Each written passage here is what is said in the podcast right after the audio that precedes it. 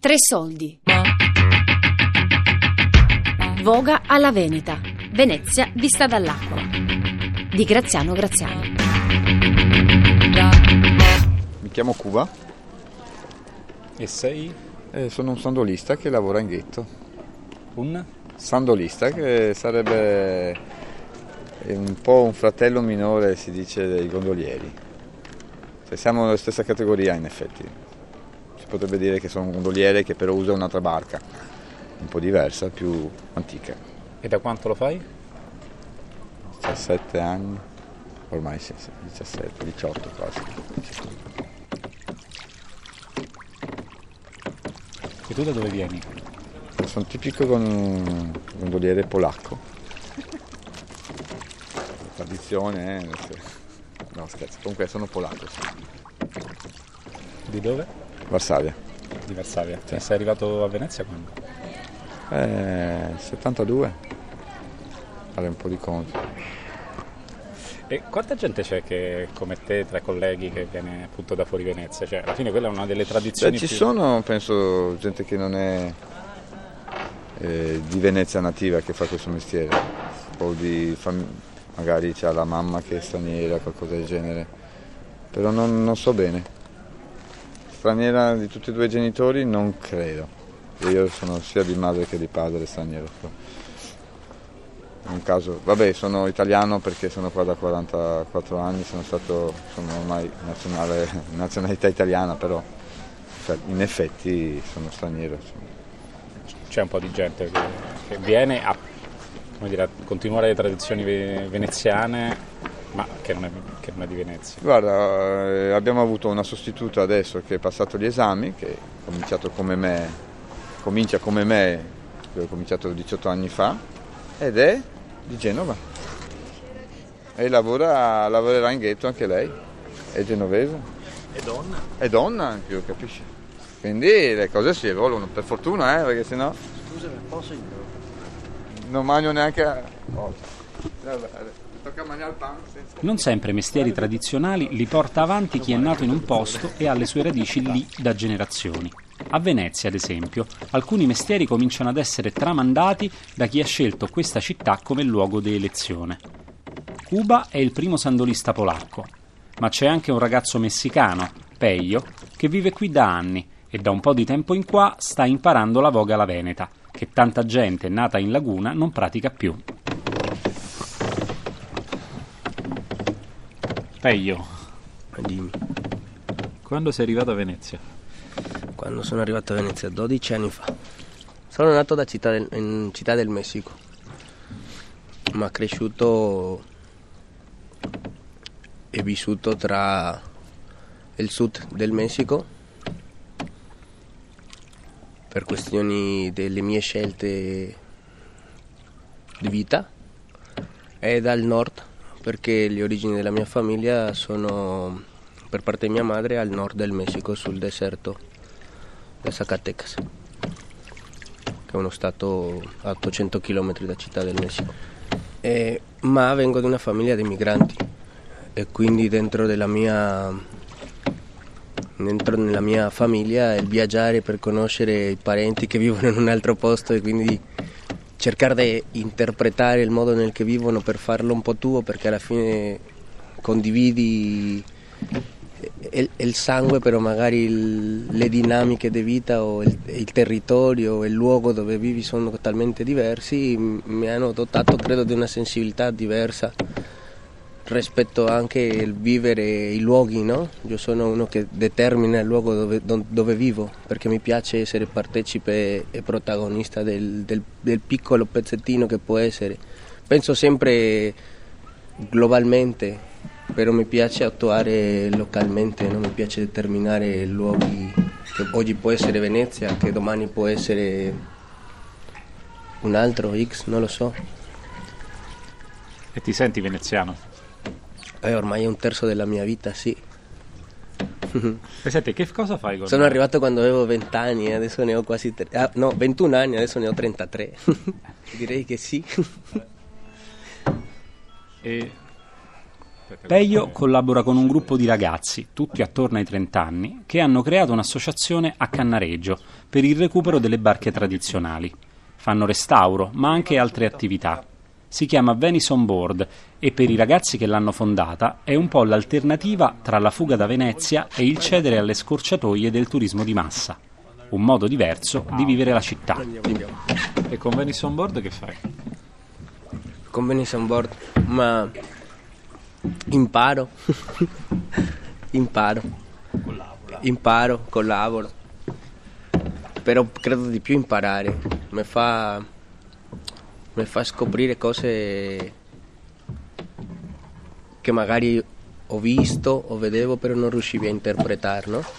E nel momento che cominci a vivere queste cose, a, a viverle continuamente, a praticarle, te cambiano il modo nel che vivi, in che vivi la città, no? Mi sento più veneziano sicuramente da quando c'è Venice on board.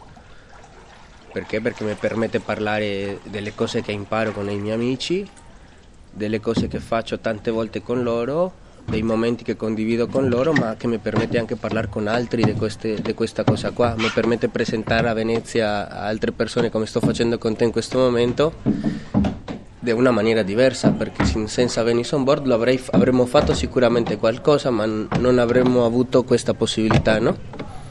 E quindi in questo, in questo senso lo dico.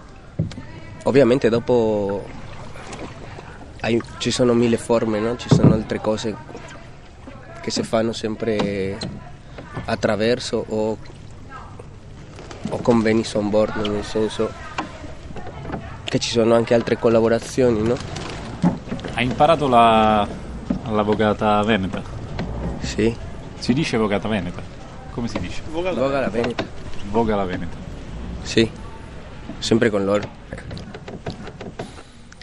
E insomma, qualche mese fa, un paio di mesi fa, abbiamo fatto la prova del 9 perché siamo andati a fare una uscita verso Pellestrina con tre barche, tra cui questa, tre Sampierotte.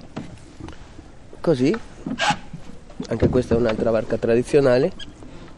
Eravamo in tre, così, ognuno, Emiliano con una, io con un'altra e Nick con un'altra. Tornando indietro da Pellestrina, ci siamo buttate troppo sulla secca e siamo rimasti in, un, in una zona dove c'era pochissima acqua, no? Pochissima acqua, sto parlando boh, 10 centimetri, 15. In barca avevo delle persone che non avevano, non avevano praticato altre volte la voga, no? E che però avevano intenzione di provare solo che non, non così. Quando ci siamo accorti che stavamo entrando eh, in, una, in una secca, abbiamo tirato su i motori, però comunque la- il, flusso della corrente mi, mi aveva già portato dentro, no? E quindi ho dovuto mettere in pratica tutto quello che avevo imparato, perché quando ci siamo accorti loro erano già abbastanza lontani da me, sempre vogando sopra la secca. E quindi io ho dovuto dirle alla ragazza, a una delle, delle ragazze che era, che era con me in barca, eh, cosa doveva fare in modo da tenermi la barca diritta, no? Lei doveva vogare, lei mi doveva aiutare in modo da io darle la spinta da dietro come, come sta facendo Emiliano e lei aiutarmi a, a, a tener- a raddrizzarmi la barca giusto in tempo che io le desse la, la premata dopo. E alla fine in quelle situazioni di difficoltà che diventi lucido, no? Ti concentri e dici, cavolo, ma io lo so, L'ho, l'ho fatto in tutti questi anni, lo so che se, se- se può fare così. E quindi abbiamo iniziato, abbiamo iniziato, siamo usciti da- dalla secca, abbiamo raggiunto gli altri e in quel momento quando siamo arrivati ho detto ragazzi adesso però è fatta, nel senso, la- ce l'abbiamo fatta. Senti una cosa, tu hai imparato la voga alla veneziana e la insegni pure, ne- ti è capitato di insegnarla? Ma in quel caso sì. sì. Eh sì, da prua sì. Perché praticamente c'è la poppa e la prua, no? Io vogando sempre a prua, ovviamente mi sono, sì, mi piace. Però c'è sempre la possibilità di vogare anche a poppa, ma è bello, la cosa anche quello che dicevo, il valore aggiunto anche di venire on board è che tecnicamente eh, impari le cose come, come, ven- come sono fatte, no? Quello che ti dicevo prima, il piccolo esempio del gondolieri o la gente che ci lavora, ammira e rispetta Venice on board anche per questo perché non ci sono fake. Tante volte in gondola solo per il vestito pensi che sia perfetto un gran bogator, ma invece tante volte non lo è. o viceversa, no? Eh. Nicola voleva che io fosse il primo, non so se ci sono stati altri, però il primo messicano che voga la gondola dovremmo farlo prima o poi, solo che la gondola è un po' più complicato. Ma... Facciamo un vediamo quest'estate, vediamo quest'estate. E devo dire che è una, è una cosa che probabilmente è, è, scaturita più negli ultimi anni, no? Quando adesso però anche gli studenti, questa è una città universitaria, vedo che anche gli studenti per esempio si approcciano molto più facilmente a queste cose rispetto ai veneziani perché c'è quel sentore di diverso, no? quello scoprire una cultura che avendola avuta sotto gli occhi tutta la vita non, non ti dà quel brivido in più, no? se tu andassi a vedere un posto, eh, no, una, una, cosa, una, cosa, esotica per te, una cosa diversa, no? il fascino di quello che può essere. No? Se tu andassi a vedere un posto, eh, no, una, una, cosa, una cosa esotica per te, una cosa diversa, no? il fascino di quello che può essere. No?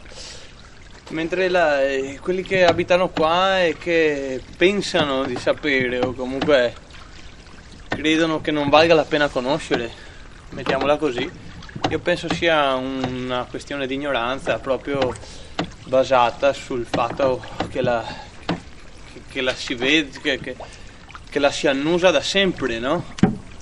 Cioè noi ce l'abbiamo questa Venezia distrutta, queste, queste rovine di questa città antica sotto gli occhi, no? Però bisogna capire che uso vuoi farne di, queste, di questa città che cade a tocchi. no, cioè se vuoi veramente andare oltre alle alle idee oppure se vuoi restare là nel, nel limbo e insomma fare vivere la tua vita con mire diciamo da noi veneziani veri diciamo da terraferma no? cioè, cioè che vivi la vita qui ma la vivi come se fossi a Mestre e allora vai a Mestre cioè nel senso perché qui si vive in una maniera diversa da migliaia di anni e, e, e basta volerlo basta volerlo e Peio nella prova in questo caso, lui l'ha voluto. Come ha detto lui, sono 12 anni che è qua ed è molto più veneziano di tanti veneziani che io conosco. Ho fatto anche altre cose prima di venire on board, sempre riguardo della tutela della città dove vivo, no? eh, son, sono fondatore, ho collaborato in altre associazioni culturali che lavorano ancora oggi in attivo in città. Ho fatto diverse esperienze dal punto di vista del sociale, ho lavorato come volontario, ho lavorato come operatore sociale con i senza tetto perché questa, questa, è la mia vita. Mm, e combattere tuttora delle battaglie belle. Soprattutto anche per esempio, bravissimo, su, sulla questione ambientale, no? Perché sono le pratiche che alla fine fanno la differenza, capito? E questo, è, e questo non te ne accorgi all'inizio perché non è, non è, non è programmato, o almeno da parte, da parte mia.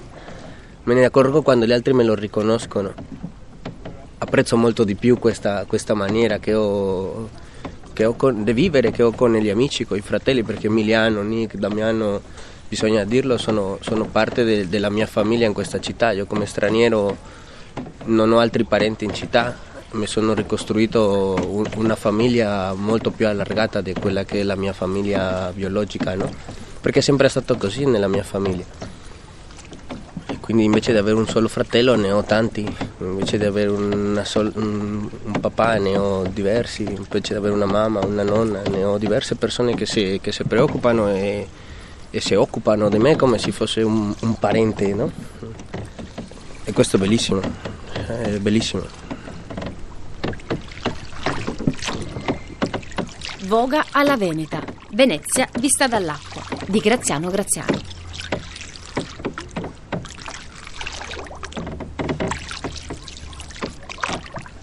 Tre Soldi è un programma a cura di Fabiana Carobolante, Daria Corrias, Ornella Bellucci, Elisabetta Parisi. Podcast su tresoldi.rai.it.